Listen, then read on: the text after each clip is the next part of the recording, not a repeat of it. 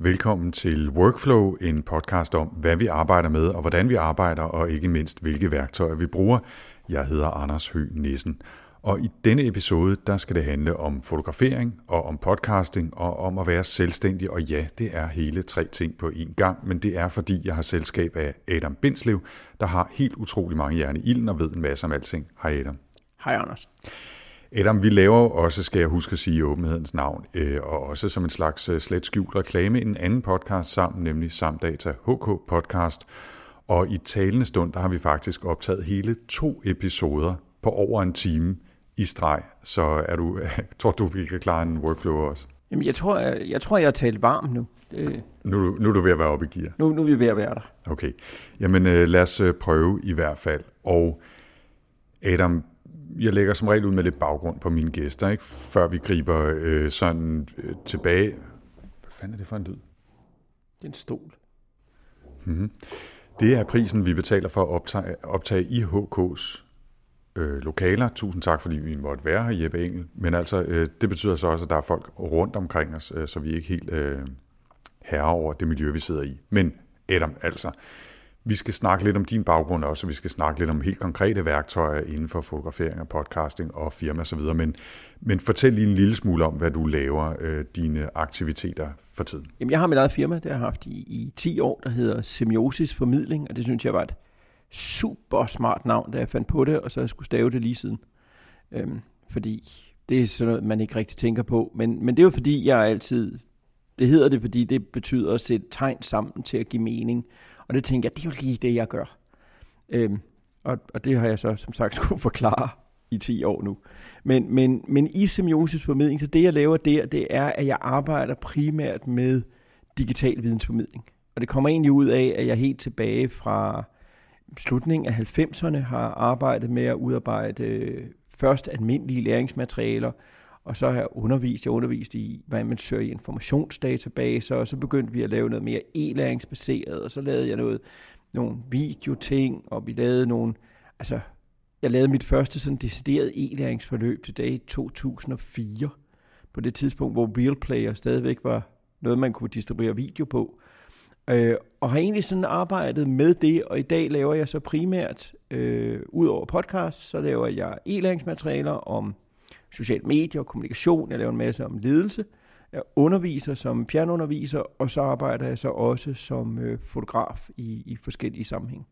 Og har også kurser i det? Og har også kurser i fotografi. Okay. Som det, der hedder fotografikurser.dk, hvis det lige skal plukkes. Ja, det må man gerne. Man må gerne plukke ting, specielt som medselvstændig. Eller, det er jo mig, der er kommet ud til dig, kan man sige. Du har jo været herude i virkeligheden længe. Som jeg sagde, så synes jeg primært, at vi skal snakke fotografi og fotografering og podcasting og nørde lidt ud om det. Og så det, du ellers laver med e-læring og andre typer af kursus og formidling og sådan noget, det kan vi ligesom samle i den sidste pakke, der handler om, hvad er det for et firma, du har, hvordan driver du det, hvad er det for nogle ting, du gør for at holde dig flydende, og hvad er det, du nyder ved det. Men lad os vende tilbage til det. Så hvis vi nu starter med fotografiet. Ja. Hvad laver du som fotograf? Altså er du ude at tage billeder på opgave, eller har du primært privat fotografi, og laver du kurser osv.? Fortæl lidt om, hvordan du... Ja, altså man kan sige, at en del af det, jeg gør, er, at jeg er ude og har opgaver. Der laver jeg primært ting til markedsføring af forskellige art. Det er sådan noget med at tage ud til en skole eller en virksomhed, og så tage nogle situationsbilleder og den slags. Så sådan nogle on-location ting. Så laver jeg også nogle portrætting i eget studie, hvis folk har brug for det. Og så en sjælden gang imellem, så går jeg også ud og laver sådan nogle bryllupper og den slags. Men indrømmer... Du ser helt træt ud, når du siger bryllupper. Ja, jeg synes ikke, det er særlig sjovt. Der er sådan nogle ting, jeg begyndte at prøve at fravælge, og bryllupper er en af dem. Gruppefoto er et andet. Jeg synes, det er så dødssygt. Fordi der er ikke noget kreativt i det. Og så privat laver jeg så mere sådan reportagelignende, og altså i det hele taget bare nyder fotografiet som udtryksform. Ja, i talende stund her, der har jeg lige hørt en af de nylige episoder af en af dine podcast, der hedder Fotografiske Signaler, hvor du taler om streetfotografi. Ja. Og det synes jeg var super inspirerende og spændende. Det er en af mine store udfordringer, det er, at Jeg er overhovedet ikke fotograf, men jeg synes, det er enormt sjovt at tage billeder, og jeg kan godt lide at tage lidt sære billeder i skæve vinkler af ting, jeg synes er flotte. Meget mere, altså der er nærmest ingen mennesker på min Instagram-profil, fordi jeg er enormt dårlig til at tage billeder af mennesker. Men jeg prøver hele tiden at lade mig inspirere til det, og din snak om streetfoto, og det der med at gå ud og prøve at tage billeder. I hvert fald, det behøver ikke være lige oppe i snotten på folk, men bare billeder, hvor der er mennesker, som gør ting, eller bruger det offentlige rum, som du siger i podcasten. Det prøver jeg lidt at skubbe mig selv i retning af. Og det er enormt svært. Altså, at der er, og jeg tror egentlig, jeg opfatter det egentlig som at vi, det er også lidt et psykologisk sundhedstegn, at vi faktisk godt ved, at man ikke bare kan invadere andre folks privatsfære med et kamera. Og der er det klart, at når vi taler sådan, hvordan at teknologien har udviklet sig og sådan noget, så er der jo sket noget ved, at vi bliver meget bevidste om, at vi hele tiden kan blive fotograferet. Det var meget nemmere at være karté-person, fordi at der var der altså et fænomen, at der gik en mand rundt med et lille Leica-kamera, og folk opfattede ham ikke som, hvad skal han bruge det billede til? Han havde heller ikke et Instagram at smide det ud på. Nej, det kan man sige. Altså, så mange af de ting, jeg laver, er jo også, og det er egentlig en af de ting, som jeg har hele tiden kæmper med, rent sådan. En ting er optagelsen, skal vi sikkert også snakke om jo, men det der med udgivelsen. Og jeg holder faktisk flere og flere af de ting, jeg laver, dem laver jeg egentlig bare til mig selv. At jeg er kommet til den erkendelse, at jeg kan godt have taget et billede uden at lægge det på Instagram. Ja, det er stort i vores dage, ikke? Bare at gøre noget til egen nydelse, eller for egen skyld. Men lad os vende tilbage til det lige om lidt. Du nævnte selv, at vi nok skal snakke lidt grej, og det synes jeg, vi skal. For lige at sætte det op, hvis du vil undskylde mig, jeg selv beholder ordet et øjeblik, så kastede jeg mig jo over at købe et DSLR for nogle år siden, og noget, hvis der købte 2 modeller og noget forskellige linseværk og sådan noget. Jeg synes faktisk, det var rigtig sjovt. Så bliver jeg relativt hurtigt ramt af, at mobilkameraer blev faktisk lige pludselig så meget bedre, så hurtigt, at jeg kunne se, at det var nok noget, der passede meget bedre. At have det der mobilkamera i lommen hele tiden, og kunne tage billeder, som var sjovere og anderledes, og bruge filtre osv., det passede mig bedre, end at rende rundt med et stort DSLR og en kamerataske fuld af glas osv. Så jeg forærede min far mit Nikon, og gik all in på mobil, og det er nok 5 år siden eller noget af den stil. Men jeg har stadigvæk den der fascination af, jeg har sagt, rigtige kameraer. Og nu tænker jeg, at du kan få lov til at fortælle mig, hvilke rigtige kameraer du har i første omgang, så kan vi tale mobilkameraer senere, men hvad bruger du af grej? Altså mit hovedkamera, kan man sige, det er noget så usædvanligt som et Sony A99 Mark II. Og Sony har været igennem sådan en lidt underlig udvikling, hvor de startede. Grunden til, at jeg overhovedet skyder med Sony, det er fordi mit aller første digital spejderflex, det var et Minolta 7D.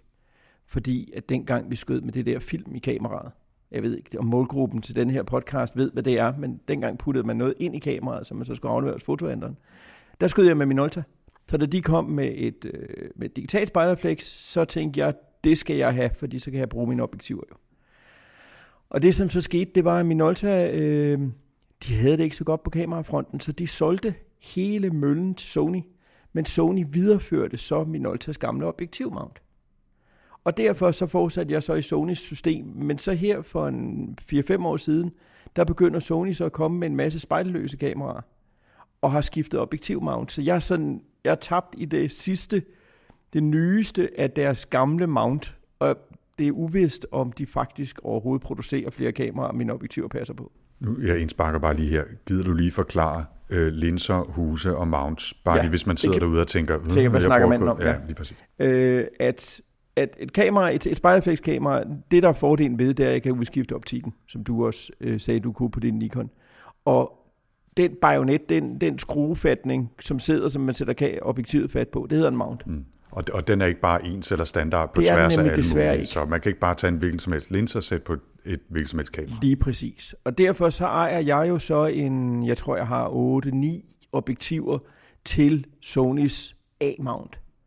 Og når de så kommer med en ny kamera, så er de godt nok kommet med en adapter, men den er ikke helt så god og sådan noget. Så er jeg jo lidt låst. Men jeg er også enormt glad for mit, altså det er et full-frame kamera, altså det vil sige, sensoren har samme størrelse som de gamle negativer, hvilket giver en ret god billedkvalitet, og det skyder med fuldstændig sindssygt 42 megapixels, hvilket er meget mere end nogen som helst almindelige mennesker har brug for. Ja, det betyder, at man kan blæse det op i meget, meget stor vægstørrelse, før man begynder at se pixels, ikke? Lige præcis, men det betyder også, og det er i virkeligheden den store fordel for mig i nogle af de ting, jeg laver, det betyder også, at jeg kan beskære i vildskab og stadigvæk have en masse pixels.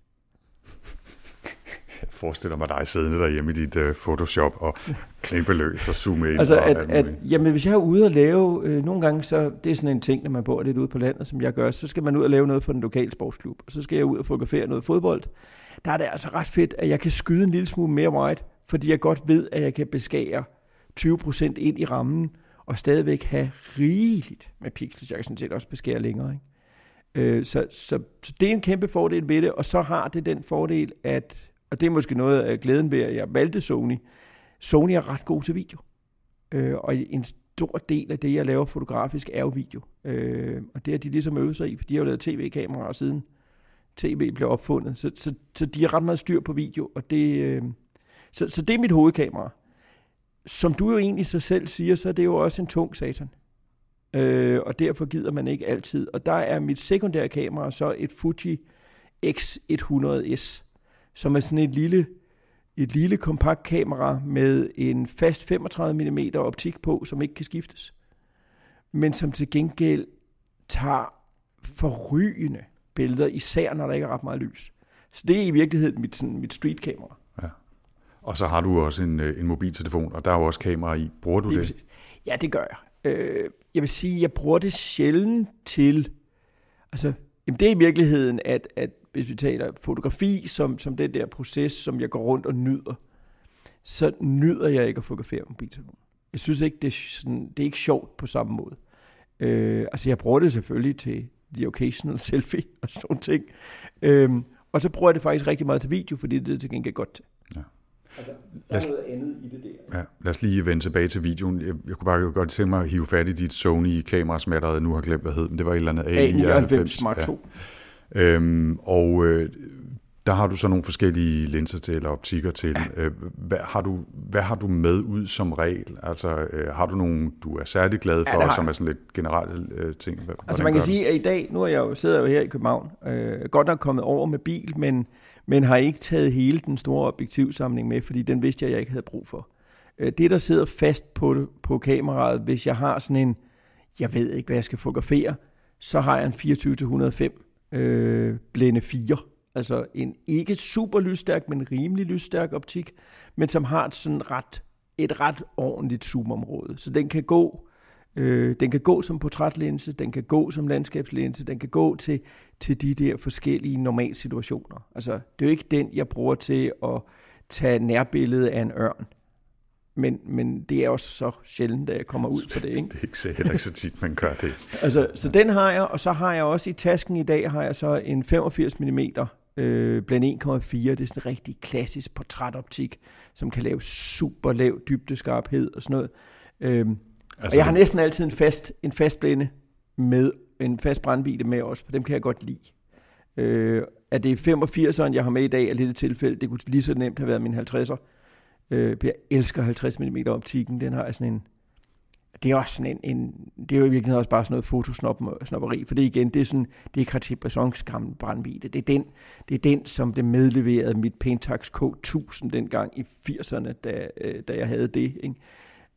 Og der er bare noget ved den optik, som jeg enormt godt kan lide. Men 24-105, det er den, der sidder på som en, jeg ved ikke, hvad jeg skal fotografere, så må jeg hellere tage den her med. Jeg indsparker bare parentetisk, at jeg nåede så langt i min rigtige kameraudforskning, at jeg også blev super glad for en fast optik med stor lysfølsomhed, og det var fantastisk at gå rundt og tage billeder i. Også den der udfordring, der hedder, at jamen, du kan ikke bare hive det ind ved at zoome. Du er nødt til at gå hen til det, eller gå længere væk, eller et eller andet, og så kan man måske lidt senere lege med at klippe ud nogle ting, fordi billederne har så høj opløsning, at det er en mulighed. Ikke? Men så den lave dybdeskarphed, der også kommer i den. Ikke? Det ser så lækkert ud. Altså, at det giver den der... Altså, og der er i virkeligheden en af de store forskelle til i hvert fald mobiltelefoner indtil for nylig jo, at det giver den der unikke fotografiske følelse at lave dem der. Og det kan jeg jo også se, når jeg har folk på kursus. Altså, klassisk spørgsmål på fotografisk grundkursus er, hvordan laver du de der billeder, hvor baggrunden er uskarp? Altså, det er sådan... Det kommer næsten altid på dag et, ikke? Fordi det er sådan ser verden ikke ud, og der sker noget enormt spændende, når man begynder at lave fotografi, som ikke bare er, jeg var her, der så sådan ud, klik. Men vi begynder at tænke, okay, hvad kan jeg fremhæve, hvordan kan jeg lave en separation, hvordan kan jeg gøre de her ting? Og derfor kan jeg enormt godt lide de faste brandvidder, og så kan jeg godt lide fleksibiliteten, der er i, at jeg netop, hvis jeg er ude at rejse eller sådan noget, og går rundt, sidder inde på en restaurant eller sådan noget, så kan jeg faktisk tage et billede, selvom der ikke er noget lys. Du har nævnt en fotograf et par gange. Henrik Seppesson. Præcis, og ham skal vi ikke tale meget mere om. Jeg vil bare lige nævne, at ham kan man finde links til via show notes, fordi ja. Det bliver en podcast helt for sig selv, hvis vi skal dykke ned i hans. Ja, jeg skal nok lade være med at name-droppe flere. Ja, men det er helt okay, men det kan være, at det så er nogen, vi i gåseøjne bare linker til og ikke bruger meget tid på. Du skal lige fortælle mig, Adam, hvilken mobil du har for tiden, når du bruger den. Jeg havde en Galaxy S8, som jeg havde, fordi at min telefon blev stjålet i Venedig sidste år. Og jeg blev aldrig nogen sådan rigtig, rigtig glad for den. Og så tabte man den på gulvet. Det kender du godt, det der. Så tager man den på gulvet, og så kommer der et hjørne af den, som ser grimt ud, og det er svært at leve med. Og så kom Samsung med en kampagne, hvor at de ville give en forhøjet cashback på grund af den nye Note 9. Og jeg tænkte, for det første så elsker jeg det med at kunne skrive på mine devices. Jeg synes, det er så fedt. Og jeg har haft en Note 3, tror jeg, der var. Og jeg elskede den, indtil at den simpelthen ikke kunne mere. Så da de ville give mig en forhøjet cashback, så tænkte jeg, okay, så gør jeg det. Så jeg har faktisk lige købt en Galaxy Note 9, som er en forrygende telefon. Totalt tangentielt og parentetisk her. Er du så sådan en, der havde Palm Pilots tilbage i de, fordi at det, hvor jeg elskede det. Og der skrev man også med sådan en lille stylus på skærmen. Jamen, og man kunne sagtens lære det der underlige skriftsprog. Graffiti, som det hed. Og den moderne udgave for mig er så ikke en Samsung Note, men en iPad med Apple Pencil, som jeg også nyder virkelig meget at bruge, både når jeg skal lave mindmaps, og når jeg skal skrive håndskrevne noter, og sidde og doodle lidt og tegne og sådan noget. Jeg synes, det er fantastisk. Altså, jamen, og det har jeg jo så også. Nemlig, så jeg prøver, og jeg har jo også, hvis vi fortsætter lidt af det spor, så både i studiet og hjemme, der har jeg en Wacom-tablet til min PC, så jeg også kan sidde og tegne direkte der, når jeg redigerer og sådan nogle ting. Altså de der alternative input-ting, synes jeg er enormt spændende. Altså, og jeg er på en Note 9. Grunden til, at jeg lige vil have dig til at nævne det med mobiltelefonen, er også, at i talende stund, der er de nye iPhones ikke så gamle. De har ikke været her så længe, og noget af det, man taler om, faktisk er en af de få forbedringer i forhold til sidste års modeller, er, at kameraerne er blevet rigtig meget bedre. Og en af grundene til, at de er blevet bedre i mobilsammenhæng, skal det jo stadigvæk tilføjes. Altså, der er stadigvæk nogle ting, som de ikke kan, når man sammenligner med rigtige kameraer, ikke? Men altså, en af grundene til, at de er blevet bedre, er, at de har udviklet det, man kalder computational photography. Altså, de laver billedbehandling i mobilen, nærmest allerede inden billedet er taget, med alle mulige fiksfakserier og den slags, som i hvert fald giver os amatørfotografer nogle muligheder for at lave nogle billeder, som ser lidt pænere ud, så vi skyder op imod lyset, eller tager billeder i lav belysning, eller ryster på hænderne, eller et eller andet. Hvad tænker du om den slags? Er det noget, der irriterer dig som purist, eller som du tænker, det er fint nok, bare brug i det, så bruger jeg noget andet? Nej, jeg er bestemt ikke purist. Altså, det synes jeg er fint. Altså fuldstændig ligesom, at jeg jo også efterbehandler mine billeder på computeren. Nu har jeg jo ikke en iPhone. Der, hvor jeg måske bliver lidt puristisk, det er den funktion, der er, hvor den kan lave sådan en falsk portrætbelysning. Der bliver jeg som sådan en, der godt kan lide at gå rundt og nørde med lamper og sådan noget. Der bliver det lidt, okay, nu stopper festen-agtigt. Men samtidig, hvis resultatet er godt, altså, så er det jo fint. Og jeg kan jo sagtens se behovet netop for, at den der computational photography kommer også ud af, at de bliver nødt til at kompensere for, at det dynamiske rum i en mobilsensor simpelthen ikke er nær så stor, som den er i et kamerasensor. Så hvis man skal kunne lave noget, hvor himlen ikke altid er brændt ud, så er HDR jo vejen frem, og jeg synes, de næsten alle sammen, selv Samsung, er blevet gode til trods alt at skrue så meget ned for effekten, at man ikke tænker, wow, mobilfoto. Altså, fordi det gjorde man lidt i starten. HDR, High Dynamic Range, altså ideen om, at man faktisk i gamle dage tog man ligesom 3 billeder samtidig. Nu tager de mange. Nu tager de 100. Ja, præcis. Ikke? Og man tager et, hvor det er meget lyst, og så tager man et, hvor det er meget mørkt, og så et midt imellem, og så lægger man de 3 sammen, så man ikke får en fuldstændig overbelyst baggrund og en mørk forgrund, eller omvendt, og bedre kan se detaljer i det, der ellers ville være mørkt, hvis himlen skulle være blå i stedet for hvid. Og i starten af den teknik, især sådan, når folk brugte computeren, der kom folk næsten altid til at gøre det for meget. Så kom der sådan nogle grimme halos rundt om objekter og sådan noget. Og det look, jamen det var jo stort set hadet fra dag 1. Altså, og der kan jeg sagtens gå ind og være purist og sige, det der, det synes jeg ikke er fedt, men det er ikke, fordi man ikke må snyde, det er, fordi det er grimt. Altså, hvis man, altså blandt andet HDR er fantastisk i sort-hvid, fordi det kan give nogle super, super lækre, bløde gråtoner, som du ellers ikke får. Så det har da absolut sin plads. Man kan sige, puristdelen kan være, hvis vi helt går glip af en eller anden form for håndværk, men det er jo ikke, fordi det skal være svært, det er bare, fordi det er sjovt at gøre sig umage. Nu snakker vi lidt om efterbehandling, og nogle af de ting, som i dag kan laves i mobilkamera eller mobiltelefoner, HDR og forskellige andre portræteffekter og den slags ting, fordi de bare kan regne enormt hurtigt og tage en masse billeder og gøre ting ved dem. Meget det laver man jo ellers traditionelt i billedbehandlingsprogrammer og efterbehandler billederne, og jeg kan huske, da jeg lige var begyndt sådan at tage billeder med mit Nikon, og jeg var på studietur i Japan med nogle andre journalister, fotografer og medieudviklere og sådan noget, og synes det var lidt sjovt at gå rundt og tage billeder, men også var sådan lidt skammede mig nærmest lidt over, hvor dårlig jeg var til det, fordi jeg lige havde fået det og sådan noget. Og der var en pressefotograf med, som var ekstremt dygtig, og selvfølgelig gik rundt og tog en masse fede billeder. Og der prøvede jeg også lidt at hive nogle tips ud af ham.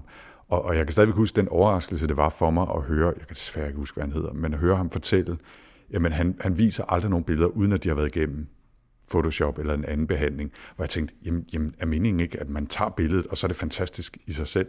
Og nej, det er det ikke nødvendigvis. Så Adam, hvordan behandler du dine billeder? Jamen jeg gør det, man kan sige, jeg har 2 niveauer. Hvert eneste billede, jeg tager med mine kameraer, kommer igennem Lightroom. Og Lightroom er jo i virkeligheden Adobes RAW Converter tilsat et grafisk interface og mulighed for at organisere billederne. RAW er, at RAW er, man kan indstille sit, i hvert fald Spiegelreflex og de fleste kompaktkameraer og sådan noget til, og i virkeligheden bare afputte den datafil, sådan, hvis vi direkte tager det i den korte udgave her, den datafil, som bare er sensorudlæsningen, uden af kameraet, fordi kameraet laver en efterbehandling for at lave en billedfil. Og så siger man, jamen jeg vil gerne have det rå negativ, jeg vil gerne have bare dataene, så skal jeg nok selv konvertere det.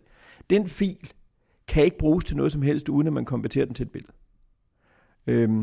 Og derfor bruger man en RAW Converter, og der har Adobe så i Photoshop en RAW Converter, hvis man åbner en RAW-fil, så åbner den automatisk. Men de har så simpelthen også taget den maskine og lavet et separat program med den, som så samtidig virker som organiseringsprogram, så jeg kan hente mine billeder ind, og jeg kan sortere dem, og jeg kan tagge dem, og jeg kan gøre alle de ting med dem, som jeg har brug for. Så der kommer mine billeder ind først, og bliver sorteret, og i meget høj grad slettet i øvrigt. Det er noget af det, jeg er begyndt på i ekstrem grad, hvis vi lige taler, nu hedder det her workflow. At mit første workflow består af, hvis jeg har været ude og fotografere, og alt efter, hvad jeg har lavet, hvis jeg kommer hjem med 100, 200, 1000 billeder på den sags skyld, hvis vi taler events og bryllupper og sådan noget, så starter jeg med at slette 75% af dem, fordi dem skal jeg ikke bruge. Altså jeg skal ikke bruge dem, som er uskarpe, og hvor folk har lukket øjne, og hvor folk har spinat mellem tænderne, og hvor lyset er underligt, og ansigtsudtryk er dårlige og sådan noget. Dem markerer jeg til sletning med det samme, og så beskæftiger jeg mig overhovedet ikke mere med dem. Hvis det er et professionelt job, noget jeg får penge for, så sletter jeg dem ikke før, at jeg har fået penge. Fordi at nogle gange, jeg har været ude for et par gange til for eksempel et bryllup, at der er nogen, der siger, har du ikke et billede, hvor de her 2 personer er sammen? Altså, hvorfor? Jamen det er fordi, at han bor i Australien, og de har ikke mødt hinanden 45 år. Sådan, okay, det kunne jeg måske have sagt til brylluppet, så kunne jeg tage et billede, hvor de ikke ser dumme ud. Ikke? Men så vil de gerne have det billede, selvom det er dårligt. Så, men så får jeg det reduceret til, at jeg har dem tilbage. Dem laver jeg så den første rå redigering af. Og jeg viser heller ikke et eneste billede til nogen, uden at det har været igennem den første rå redigering. Det kan være, at det lige skal lysnes lidt. Det kan være, at jeg lige skal åbne skyggerne lidt op. Det er sådan nogle basale ting, som ikke store manipulationer. Hvis det så ikke er nok, og det er jo så især, hvis vi taler portrætter og den slags, så går jeg så fra Lightroom til Photoshop. Og der laver jeg så virkelig heavy lifting og laver retuschering og alle de ting, jeg kan lave der.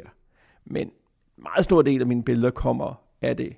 Ind i Lightroom, få redigeringen der, output, JPG-filer fra Lightroom direkte til dem eller det brug, der er. Ikke? Så Photoshop er stadigvæk ligesom den tunge. Ja, det er den tunge dreng i klassen her, ikke? Og er der nogen, som konkurrerer med Photoshop? Ja, der er jo dem, der hedder Affinity Photo, som har den helt store fordel. Jeg er så ikke rigtig blevet overbevist endnu, men at de faktisk er kommet til iPad også. Og virker. Photoshop på iPad er ikke helt... Adobe havde valgt sådan en mobilstrategi, og nu tror jeg faktisk, der snart sker en ændring, men de har valgt en mobilstrategi, hvor de laver så de lavede noget, der hedder Photoshop Touch og sådan noget, som er sådan nogle underlige, neddroslede øvle-bøvle-versioner, der ikke rigtig kan noget. Og der valgte Affinity at sige, vi tager simpelthen hele desktop-appen og laver til iOS. Problemet der er bare, at jeg kan enormt godt lide at sidde og redigere billeder på min... Jeg har sådan en stor iPad Pro, og der har jeg øvrigt også Lightroom, og det fungerer rigtig, rigtig godt på iPad'en. Men at indlæse RAW-filer igennem en SD-kortlæser på iPad'en, det er mit liv helt klart for kort til. Altså, hvordan det kan lykkes Apple at have lavet et interface, der er så urimelig langsomt. Det går mig imod. Og også, at man jo det er tvunget til først at importere til filmrullen, for derefter så at importere til det program, man skal bruge det i. Og det er simpelthen... det er ikke noget...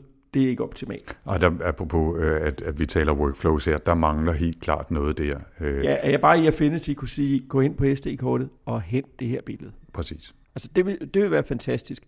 Men Affinity Photo findes der selvfølgelig, så findes der som RAW Converter, der er mange, der bruger det, der hedder Capture One, som Phase One står bag. Og det er så fordi, at der er mange, der er blevet rigtig, rigtig vred på Adobe over, at man ikke længere kan købe Lightroom og Photoshop. At det er noget, man skal abonnere på. Jeg er så sådan en, som i gamle dage altid købte Adobes Master Suite, og den kostede 20.000, og så skulle den opgraderes hver andet år, og det kostede sådan 11-12.000.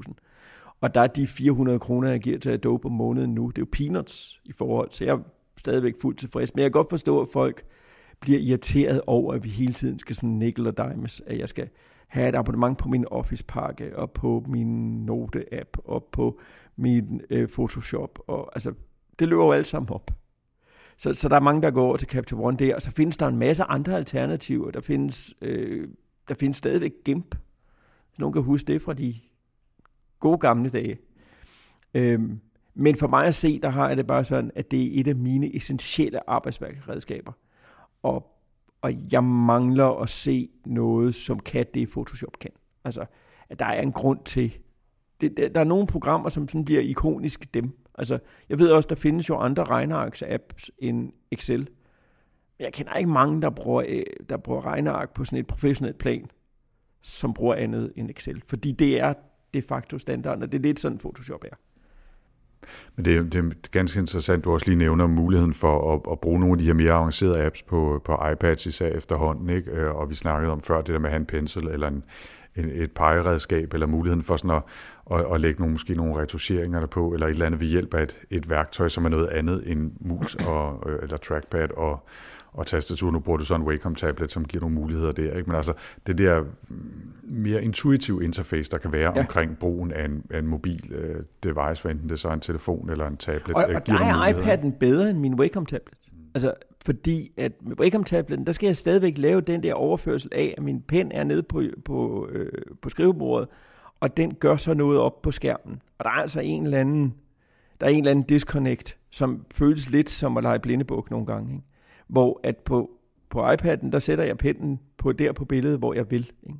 Og det interessante er nu, at der er jo heftige rygter, der er Adobe Max-konference her om 14 dage eller sådan noget, at de der skulle annoncere, at Photoshop, full real Photoshop kommer til iPad'en.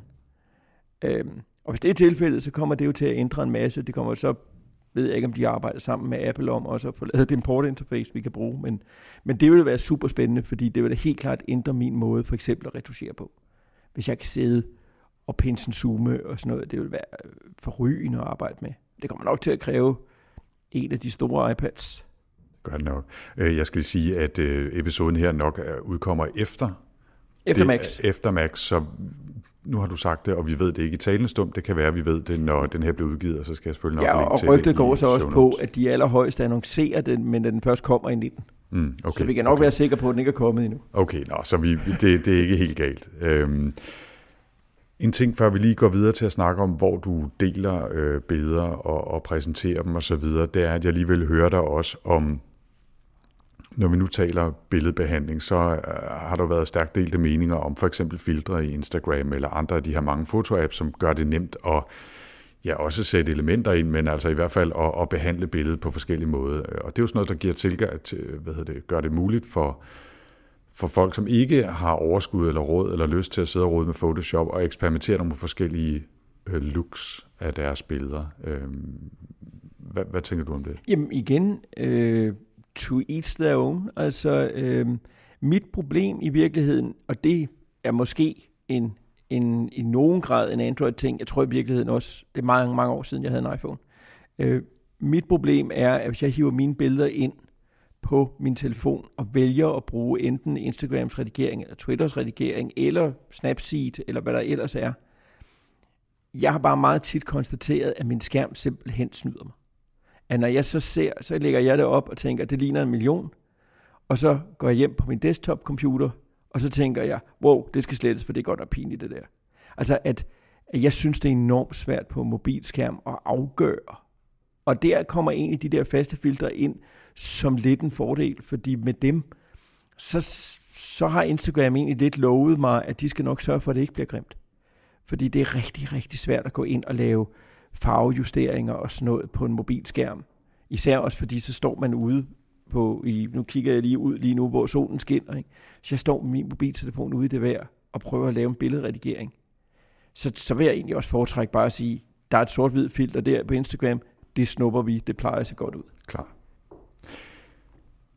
Det næste skridt er så, at vi kunne også tale backup og så videre. Det tror vi gemmer, ikke? Men det synes jeg, vi slet ikke snakker om, for det er virkelig dårligt. Ja, okay, det kan være, vi skal bruge lidt det. Nej, det tror jeg ikke skal. Men præsentation, altså hvor lægger du dine billeder? Bruger du Google Photos? Hvad bruger du? Jeg bruger Google Photos som en, man kan sige min private billedbackup. Og der gør jeg faktisk det, at mit kamera, det er et af dem, der har 2 SD-kort i. Og jeg har simpelthen indstillet det sådan, at den faktisk skyder både RAW og en JPG-udgave af hver eneste billede, jeg tager. Og så med jævn mellemrum, så det ene kort, der går JPG-filerne ind, og det andet, der går så mine data RAW-filer. Det kort med RAW-filerne, det er det, jeg importerer til Lightroom. Det andet kort, det tager jeg en gang med 14 dage, og så tager jeg bare alt, hvad der er på det, og smider på Google Fotos. Det vil sige også dem, der er uskarpe, og bare hele molevitten, bare op. Så det er i virkeligheden en slags backup? Ja, der har jeg så valgt at trods alt være så nære og sige, ja, I må godt neddrosle dem til 16 megapixels og komprimere dem lidt. Fordi så får man det gratis? Så er det nemlig gratis. Og det gør, at alle billeder, jeg har taget med mit kamera, ganske ikke ligger på Google Fotos. Jeg deler aldrig fra Google Fotos. Hvad bruger du så der, hvis du vil dele? Der bruger jeg Instagram. Og så, altså, og igen, det kommer an på brug. Altså, nogle gange ryger jeg ting selvfølgelig også på Facebook, nogle gange ryger jeg ting på Twitter, men hvis jeg skal dele noget, her er noget, jeg har lavet fotografisk, så synes jeg på mobilplatformen af Instagram trods alt er det mest interessante. Hvis jeg deler til kunder, der bruger jeg så faktisk muligheden, der er i Lightrooms cloud-udgave for at lave et galleri, så jeg kan sende et link. At der laver jeg simpelthen en collection og siger, her har vi så de 25 billeder, som I har bestilt, så kan jeg sende dem linket, og så kan de se dem og downloade dem der. Så der klarer Lightroom-platformen også det for mig. Der har jeg tidligere, og jeg tror stadig, jeg har et konto derinde, der har jeg tidligere brugt SmokMok, men nu kom så Adobe så med en løsning, som var lidt mere tilgængelig end SmokMok. Jeg kan egentlig stadigvæk enormt godt lide SmokMok, også fordi i de her privatlivstider, altså det, at jeg rent faktisk betaler for en tjeneste, kunne tyde på, at de ikke bruger mine data og mine billeder til andre ting, end rent faktisk det, jeg har betalt for. Det interessante er jo så, at Smokestack i øvrigt lige har, relativt nye, har købt Flickr, som jeg i gamle dage var stor bruger af. Jeg kan i virkeligheden stadigvæk også enormt godt lide Flickr. Det er lidt sjovt og måske også lidt sørgeligt med Flickr, ikke? Fordi det var så stort og så meget et protofællesskab, et socialt fællesskab omkring billeder, og alligevel så røg det lidt ud i sandet gennem Yahoo og så nu Smokestack. Det er lige præcis det, jeg savner enormt meget, som var så fedt på Flickr. Det var altså et godt sted at snakke med nogen, som man delte sin hobby med. Altså, og der kan vi jo så gå ned i et eller andet rabbit hole af alting var bedre dengang, hvor internettet var mere hyggeligt. Men det var det. Altså, jeg var også en af de store, og stadigvæk i virkeligheden stor tilhænger af Google Plus, fordi Google Plus gjorde rigtig pæne ting ved mine billeder. Det hjælper bare ikke rigtigt, når der ikke er nogen, der er over til at kigge på. Det kørte lidt i sig selv igen, desværre. Og det er enormt synd, fordi det var faktisk en rigtig, rigtig god platform til billeddeling. Og der var nogle gode communities derinde, men jeg ved ikke, Google kan bare ikke. Det løb. Facebook løb med det. Det gjorde de. Og Twitter i vid strækning. Jeg kan egentlig ikke særlig godt lide at dele mine billeder på Facebook. Altså, det gør jeg meget sjældent. Altså, så er det sådan noget i ren. Her er et billede, jeg har lavet til en kunde, som vi bruger til en kampagne. Altså, men det er jo ikke, den type billeddeling, vi taler om her. Så det er blevet Instagram for mig, og så går jeg altid og har drømmen om at begynde at blogge igen. Altså, at det er tit, hvis jeg har et eller andet fotoprojekt, så forsøger jeg at lave en blog, som skal følge det, men så kommer verden og livet og opgaver og sådan noget, og så får jeg ikke gjort noget ved projektet, og så ligger der en død blog et eller andet sted. Ikke? Dem ligger der nogle stykker af. Eller min sidste ting, før vi går videre til næste afsnit, nemlig podcasting, det er, hvilke forhold har du til dine gamle billeder? Går du tilbage og kigger i dem, glæder dig ved dem, eller ærger dig over, at du ikke tog dem på en anden måde? Eller hvordan gør du det? Jeg vil sige, at det er nok mest det sidste. Altså, jeg har jo gemt mine digitale billeder helt tilbage fra de allerførste, jeg tog med Minolta 7D for over 10 år siden. Ikke? Og jeg har dem stadig liggende, og indimellem tænker jeg, så skal man også gå tilbage og se på dem igen og redigere dem, og man skal. Men der findes ikke en dag, hvor der er så meget tid i overskud til egentlig, at jeg gider sidde og redigere nogle billeder, jeg tog i Odense Zoo i 2007, fordi de er faktisk ret ligegyldige. Så jeg ville i virkeligheden ønske, at jeg, og det er det, jeg forsøger på nu, at jeg havde sorteret hårdere dengang. Fordi dengang sorterede jeg ikke ret hårdt, og det vil sige, at der er oceaner af møg, og ind imellem noget godt. Og der tror jeg også, at vi selvfølgelig kommer ud i den teknologiske udvikling, og problemet er, at mine tidlige billeder er taget med et 6 megapixel kamera, hvor at hvis jeg gik over i ISO 200, så var det næsten ubrugeligt. Ikke? Så rent teknisk er de jo bare ikke der. Ligesom gamle videoer, man lavede. Det er bare ikke fedt med 480x640 opløsning. Altså, så kan det godt være, at man siger noget klogt, ikke? Men det var godt, du lige sagde videoer, fordi det lovede faktisk, vi lige ville vende. Fordi på et tidspunkt sagde du faktisk tager ret meget video. Ja. Gør du det med dit Sony A99? Det gør jeg. Og så kombineret med, jeg har en Ninja Flame optager, som jeg så, fordi Sony-kameraet outputter af HDMI-porten, der outputter den et ukomprimeret signal. Og det vil sige, at hvis den optager internt, så komprimerer den lidt, fordi at MP4-formatet trods alt har sine begrænsninger rent båndbreddemæssigt. Men jeg kan simpelthen tage HDMI-signalet ud, og så smide det ind i den der Ninja Flame-optager, som så optager en ukomprimeret, næsten ukomprimeret videofil. Den fylder så også helt sindssygt, hvilket gør, at man er nødt til at operere med. Den har ikke SD-kort og den slags. Den kører simpelthen med en SSD-harddisk som kort. Sådan. Men den bruger jeg så til mine videooptagelser, og så er jeg altså begyndt at optage ret meget video på min telefon faktisk. Kombineret med, at den sidste gadget, jeg har købt til den, det er sådan en DJI Osmo gimbal. Det er jo forrygende. Altså sådan et greb, man kan holde telefonen i, som når du bevæger dig rundt og flytter dig, så bliver det flydende bevægelse. En slags steadicam. Ja. Men det andet, den også kan, som jeg synes er enormt sjovt, og som jeg har begyndt at bruge ret meget, det er, at jeg kan sætte den der gimbal-ting på et stativ, og så kan jeg inde i DJI-appen sige, det der på selfie-kameraet, det er mit ansigt. Og så drejer den sig automatisk efter mig.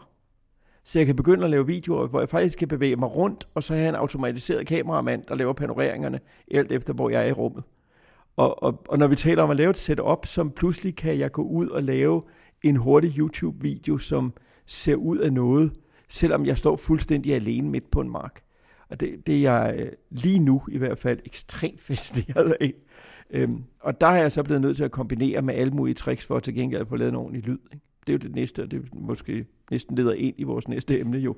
Jamen fortæl så, hvad du gør med lyd der, når du laver video. Jamen det jeg så har gjort, det er, at jeg først så købte jeg sådan en røde SmartLav knaphulsmikrofon, som kan gå i telefonen. Og den er fin. Den har bare lidt udfordring, at den har et kabel på 1,5 meter. Og når mit kamera så står i stativ på den der gimbal, så er det en lille smule begrænsende, at jeg bare snor mellem mig og kameraet. Problemet er, at man ikke bare kan tage sin almindelige mikrofon og smide ind i mobiltelefonen. Det har jeg lært smerteligt af, at der er noget, der hedder TRS-stik, og noget, der hedder TRRS-stik, som er det, der går i mobiltelefoner, fordi at hovedtelefonstikket også er mikrofonstik. Men der kunne man så heldigvis købe en lille adapter, også fra Røde, som gjorde, at jeg kunne tage min trådløse mikrofonsæt og sætte til mobiltelefonen. Og så har jeg lige pludselig, jeg bruger så Rødes Filmmaker-kit. Jeg har lidt kærligt forhold til Røde mikrofoner, som gør, at jeg kan sætte den til mobiltelefonen, og så bare have senderen i bæltet, og så har jeg pludselig fået bevægelsesfriheden, og man kan stadig høre, hvad jeg siger. Fordi at den indbyggede mikrofon i en mobiltelefon, især udendørs, er altså ikke rigtig godt. Nej, det er det ikke. Og ellers så kunne jeg jo selvfølgelig, det havde jeg også tænkt på, at jeg kunne tage mine lydoptager, og så kunne jeg så senere sidde og eftersynkronisere. Men når jeg taler om at skulle lave noget hurtigt til YouTube, så betyder det altså ret meget for mig, at filen er så meget ready to go, som overhovedet muligt. Så det er det, jeg har løst ved at gå den vej. Og det er egentlig det, jeg synes, man hele tiden ender med det her udstyr. Sådan noget. Man har hele tiden brug for en lille adapter mere, og et lille stik mere.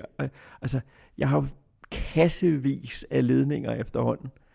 I studiet har jeg faktisk, der fandt jeg så en gammel stumtjener i en genbrugsbutik.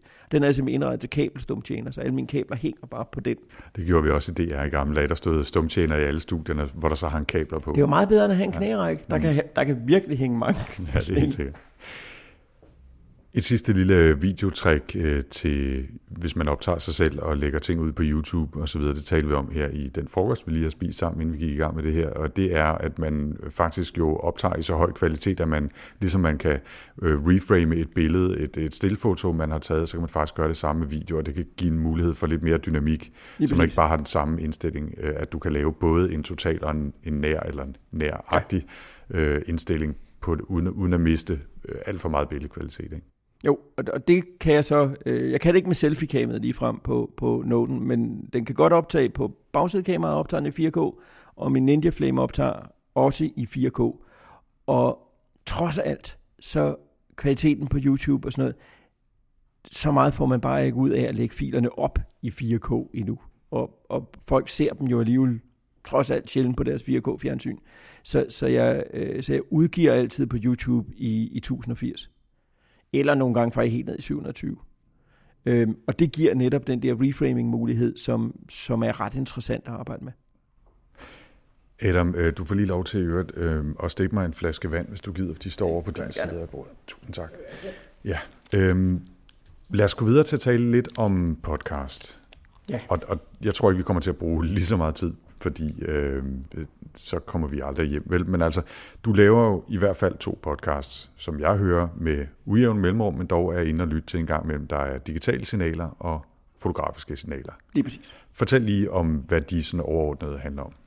Digitale signaler handler, i min intro siger, at den handler om kommunikation, ledelse, læring og markedsføring i en digital tidsalder. Og den er sådan udsprunget af, og det er egentlig, hvis vi ser sådan hele det, jeg går og laver, at jeg meget har altid tænkt, at det, som jeg går og laver, det kan jeg også fortælle. Og jeg beskæftiger mig med markedsføring, jeg underviser i ledelse, og jeg interesserer mig enormt meget for det der krydsfelt, fordi jeg møder det enormt meget. Altså, vi 2 kunne sidde, og det har du jo gjort også i tidligere workflow-episoder, kunne sidde og snakke om to-do-apps og note-apps og sådan noget enormt længe. Og det, jeg synes er enormt spændende, det er egentlig også at prøve så at finde ud af, jamen, hvordan får vi de åbenlyse fordele, som er i Slack og Trello og Evernote, og hvad det ellers er, de her værktøjer hedder. Hvordan får vi dem ud til de mennesker, som ikke synes, at det at bruge en sommerferie på at prøve to-do-apps er det fedeste i verden? Altså, og hvad betyder det i øvrigt for vores måde at arbejde på? Hvad betyder vores måde at tænke på? Hvad betyder sociale medier for den måde, især små virksomheder kan markedsføre sig på? Hvad betyder ændringer i søgealgoritmer for vores... altså, alle de der ting, og sådan set lidt ud fra et sådan business-perspektiv, forsøger jeg på af digitale signaler. Fotografiske signaler udspringer i virkeligheden af, at jeg har en tredje podcast, der hedder Fotografi, Kamera og Motiv, som jeg laver sammen med Anne Malmgren, som er fotograf, og som jeg har fotografikurser sammen med. Og den har vi lavet i 4 år eller sådan noget. Men problemet med en podcast, hvor at der skal 2 mennesker i studiet, det er, hvis det ene menneske ikke har så meget tid. Så den udkommer med usædvanlige ujævne mellemrum. Til gengæld, når den så udkommer, så er den sindssygt lang. Vi har lige lavet en her i sidste uge, den var 2 timer og kvarter. Sådan. Fordi vi tænker, hvis vi kun udkommer hver halve år, så kan vi lige så godt give den gas. Vi har ikke udkommet siden marts, da vi udgav den. Men der kunne jeg jo se, og der har vi faktisk ret mange lyttere, som interesserede sig for at have en fotografisk podcast, så tænkte jeg, nu laver jeg så det samme format som digitale signaler, men bare om fotografiet. Sådan at i virkeligheden, for at give dem, som hører fotografi, kamera og motiv, en lidt mere steady dose af podcasting. Så det var ideen bag den, sådan set. Men den udsprang faktisk af at der var lidt et vakuum, fordi det var meget lang tid siden, at mig og Anne var gået i studiet sidst. Ja. Vi kunne jo også nørde en hel masse om optageudstyr, mikrofoner og alt muligt andet. Det synes jeg ikke, denne her episode er den rigtige til. Det kan vi eventuelt gøre senere. Men du får lige vel lov bare kort at nævne, hvad du bruger af mikrofon og hvad du redigerer i. Bare lige sådan for at få det. Jamen, og der er det interessante, altså man kan sige, mit on-the-road setup er sådan den der, er den klassiske Zoom H6, som også er den, vi sidder med her. Ikke? Og den er fin, men da jeg har et studie, altså jeg har mit eget både foto- og videostudie, men også lydstudie, så der har jeg købt en Soundcraft 12-kanals pult, som har den fantastiske egenskab, at den via USB outputter hver eneste kanal som en separat strøm. Så hvis jeg sidder og laver en podcast, hvor jeg har 4 mennesker i studiet, så har jeg 4 separate spor fra den. Hvis jeg har en telefon igennem, så har jeg et separat spor fra den. Og det gør det meget, meget nemmere at mixe. Og det jeg så optager igennem, der kommer vi jo så tilbage til, når man nu engang betaler hele sin månedsløn til Adobe, så kan man jo lige så godt bruge deres produkter. Så jeg redigerer og optager i deres Audition, som heldigvis nemlig også kan optage samtidig i spor. Ja. Og den er, altså Audition har, og det har egentlig, det har tit tænkt over, at mange af den der type lydapps, nu ved jeg jo, du er stor Zeppelin-fan. Hindenburg, men Hindenburg, tæt på, ja. Tænk, der er du bare set. Hindenburg-fan. Næsten det samme. De skal lave et videoredigeringsværktøj, der hedder Zeppelin. Ja, det var godt. Sådan hjemme. Men en af fordelen ved det er jo, så vidt jeg forstår, at Hindenburg er lavet specifikt i virkeligheden til redigering af speak. Ja, altså det er en radioredigerings-app. Ja. Den er lavet af folk, der er oplært i at lave radio, og det er den er lavet til. Og fordi Audition har det problem i virkeligheden lidt ligesom Photoshop og de andre ting, at Audition skal være all things to all people. Og det vil sige, at der er enormt mange funktioner i Audition, der går på at mixe musik. Og det kan gøre den lidt svær, synes jeg, at finde rundt i, fordi man virkelig skal tænke, okay, jeg har ikke brug for pitch shift og metronomer og alle de der ting. Deres interface er blevet bedre, altså de har fået en forståelse for, at der i virkeligheden har nogle workspaces, der siger, jeg laver radioproduktion. Så kommer de redskaber frem, der er relevante for mig, eller jeg laver produktion af videolyd, så kan jeg hente dem frem. Ikke? Men fordi Audition er jo i virkeligheden, hvis vi spoler tiden meget langt, det er Cool Edit Pro, som blev købt af Adobe.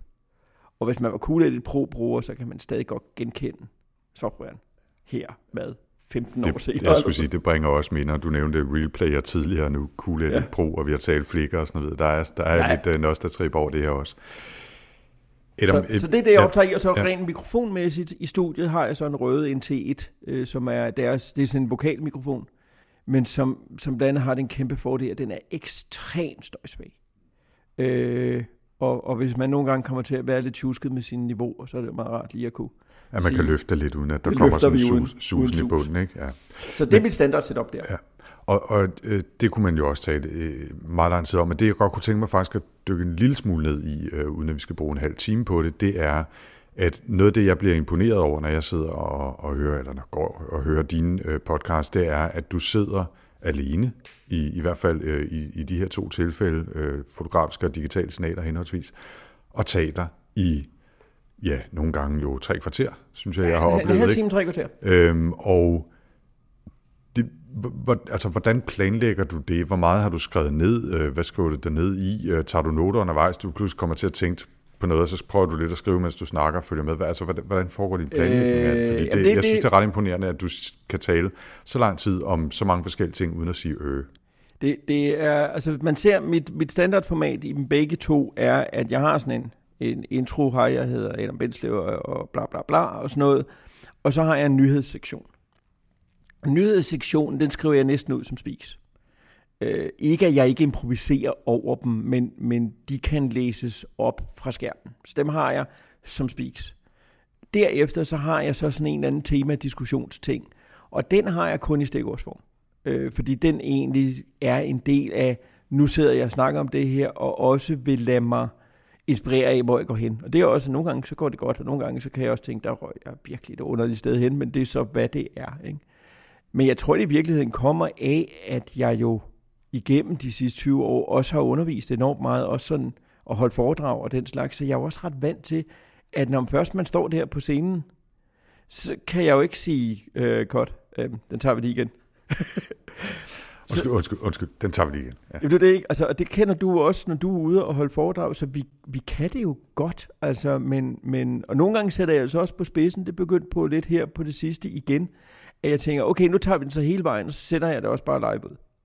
Altså, så sender jeg live på Facebook eller på YouTube eller sådan noget, fordi hvis jeg alligevel ikke har tænkt mig at klippe, så kan vi lige så godt bare køre, ikke? Men jo, det er da svært, og så også når jeg så kombinerer med, at jeg så sidder med audioboard på iPad'en og også styrer mine jingler og sådan noget, så der er mange ting, man skal med at styre en pult og styre jingler og huske, hvad man skal sige og den slags, men det er også det, jeg synes gør det enormt sjovt, altså. Og jeg tror, det i virkeligheden udspringer helt tilbage af, at jeg for virkelig mange år siden, uden at vi skal gå ned i det, lavede lokalradio. Og lokalradio sendte man jo næsten altid live. Altså, tanken om at sætte sig ned og lave en båndet udsendelse til at udsende senere, ja, det gjorde man selvfølgelig en sjældent gang imellem, men for det meste, så gik man på, og nu er søndag kl. 14 på Birkerød Lokalradio, og vi byder velkommen til. Og så måtte falde, hvad ikke kunne stå jo. Det var ret tit, det ikke kunne stå, vil jeg så sige. Ja. En sidste ting, du lige skal uddybe, før vi går videre, det er, at du sagde soundboard. Og det kan jeg sige, det er jo... Nej, fortæl lige, hvad det er, og hvordan du bruger det. Den app, jeg bruger, den hedder Audioboard, og er en iPad-app, som jeg så sætter min iPad til min mikropult. Og der bliver skærmen simpelthen til en række af knapper, som jeg kan lægge en lyd på. Så når jeg har min intromusik, så kan jeg lige sige ding og tænde for den, og så starter intromusikken. Og når jeg har min jingle til nyhederne, så sætter jeg den på. Så når jeg faktisk stort set i de to udsendelser ikke laver noget som helst andet redigering, end at jeg klipper i den ene og den anden. Og der går altså live til bånd, kan man sige. Og det er jo også, altså når jeg har sendt live før tiden, og det var ikke Birkerød Lokalradio, det var både på Universitetsradioen og senere på DR, når vi har sendt live, så har det jo været den måde, vi har kørt det på, at der har ligget forskellige kendinger eller introer og sådan noget. Nogle gange har en tekniker gjort det, og senere har vi jo selv siddet og gjort det med en avanceret udgave af sådan et soundboard basalt set. Jamen, hvordan gjorde I det? Det er egentlig et nysgerrig på. Vi havde sådan nogle, vi sad og queuede kassettebånd op med jingler, det var absolut teknikernes. Jamen, det var spolebånd. da jeg startede. Altså der både optog, redigerede og sendte vi ting fra spolebånd. Det er så gammel jeg er, ikke? Og siden blev det jo digitalt i et fransk værktøj, der hedder Dalet, som vi sagde, i DR. Og der kunne man så lægge ting ind, som lå i... Altså man havde en mikrofon 1 og en mikrofon 2, så kunne man lægge en ind, der hed kendinger. Og så når man trykkede på en startknap, så afspillede den så den næste i rækken. Eller man kunne nummerere dem, og så afspille nummer 5 eller nummer 3 eller nummer 2. Altså, fordi det er jo først der, at vi begynder at kunne gøre det uden teknikker. Ja. Altså, at dengang man sad og queuede tingene op ude i teknikken, der ville jeg meget nødig også skulle sidde med en mikrofon, hvis jeg skulle styre kassettebåndoptageren.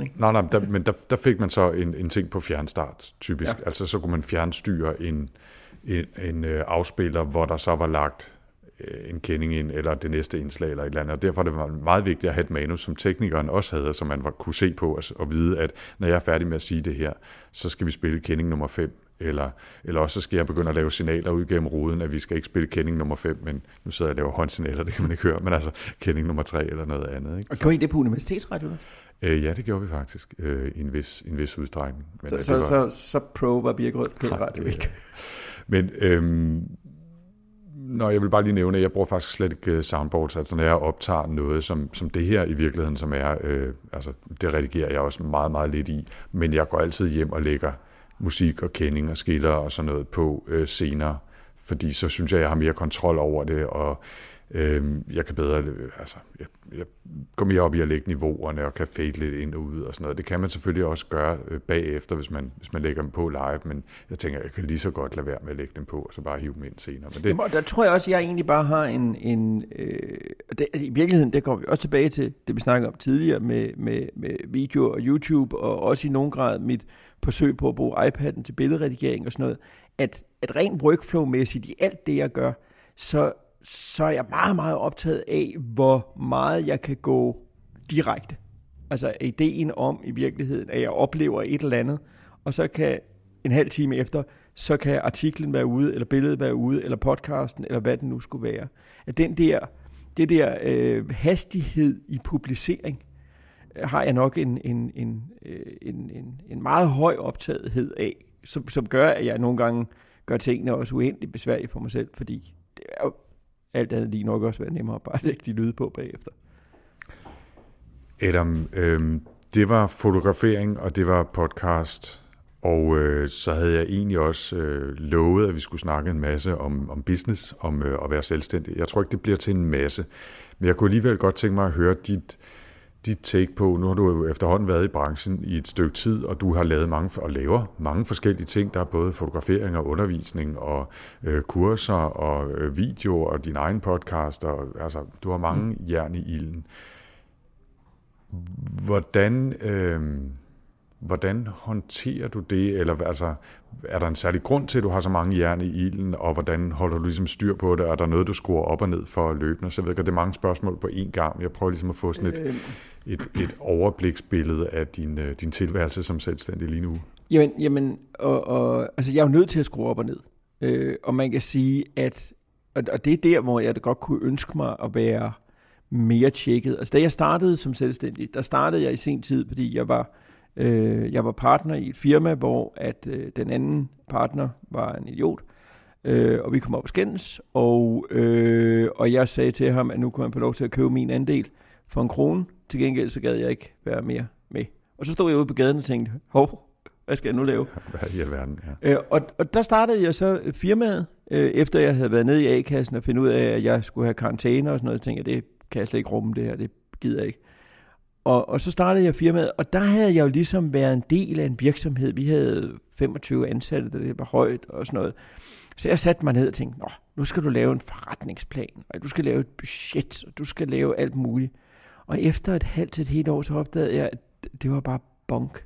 Altså, det var spild af tid at sidde og lave det i et selskab, der alt andet lige kun består af mig. Og ideen med at skulle sætte mig ned og lave en forretningsplan, var noget ævl. Jeg skulle ikke ud og låne nogen penge. Jeg havde, jeg har ikke lånt den eneste krone i selskabet, så jeg har ikke behov for at imponere en bank eller noget som helst. Og så holdt jeg egentlig bare op med at lægge den slags planer. Så begynder jeg så efterhånden, men kan også mærke, at jeg sådan får de der perioder, hvor jeg netop tænker, jamen nu må du hellere, altså hvad er det egentlig, du gerne vil leve af? Lige nu går det jo meget godt og sådan noget, men hvad nu hvis? Og så forsøger jeg desperat at udvikle nogle produkter, men jeg synes, det er en kæmpe udfordring. Fordi lige nu har jeg for eksempel rigtig meget undervisning, hvor jeg underviser via University, underviser ledige i ledelsesfag. Det går super godt. Det har jeg gjort i 1,5 år over fjernundervisning, så har jeg podcasten her i Samdata, og jeg har nogle andre småjobs rundt omkring. Og det går fint, og det fylder min likviditet fint op, og jeg har ingen problemer. Problemet er bare, at jeg jo stadigvæk ikke har nogen plan, hvis de 4 kunder siger, forresten af dem, vi ses. Fordi jeg jo ikke har udviklet et koncept, så jeg går sådan på og tænke, at der jeg egentlig er, det er, at jeg har prøvet at skærpe min profil og sige, hvad laver du? Du laver digital vidensformidling. Om det er så gennem podcasting, eller videoer, eller e-læring, eller tekster, eller hvad det skulle være. Men det er det, jeg laver som grund. Så jeg har prøvet virkelig desperat egentlig at finde en paraply, som jeg skal have det ind under, fordi der netop, jeg får tit reaktionen, at jeg laver alt muligt forskelligt, og så bliver jeg nødt til at sige, det er ikke så forskelligt alligevel. Altså, men det synes jeg da, og det er enormt svært. Altså, jeg forsøger med jævne mellemrum at sætte mig ned og planlægge, at tirsdag er den dag, hvor jeg arbejder med det her, onsdag er den dag, hvor jeg... Og så kommer virkeligheden jo og ødelægger den plan fuldstændig. Så jeg er jo desværre, kan man sige, lidt for hånden i munden, eller heldigvis, for det gør jo også, at jeg... Det når aldrig at blive kedeligt i hvert fald. Og så er jeg blevet bedre til, det tror jeg, det jeg har arbejdet allermest på i virkeligheden, at når jeg har en dag, hvor jeg ikke skal noget, så forsøger jeg faktisk at lade være. Fordi at det virkede også fjollet at være selvstændig og stadig insistere på, at jeg skal sidde på 8-16 på kontoret, hvis jeg faktisk ikke skal noget den dag. Så jeg er blevet bedre til kun at sætte mig og arbejde, når jeg skal arbejde. Og så er jeg blevet bedre til at... jeg tog mig sammen og fik fat på en revisor. Jeg laver mit eget bogholderi, men kører det så i, hvis vi skal være værktøjsagtige, jeg kører det i Economic, som min revisor så har adgang til, så når jeg ikke kan få det til at du, så sender jeg en e-mail til Jakob og siger, Jakob, hvor skal jeg kontere det her? Og så siger han, det skal konteres på 24/10. Og så konterer jeg det, og så når der så tids årsregnskab, så sender jeg bare en mail og siger, nu må I gerne lave årsregnskabet. Sådan at, altså for det ved jeg godt, at jeg er jo ikke økonom.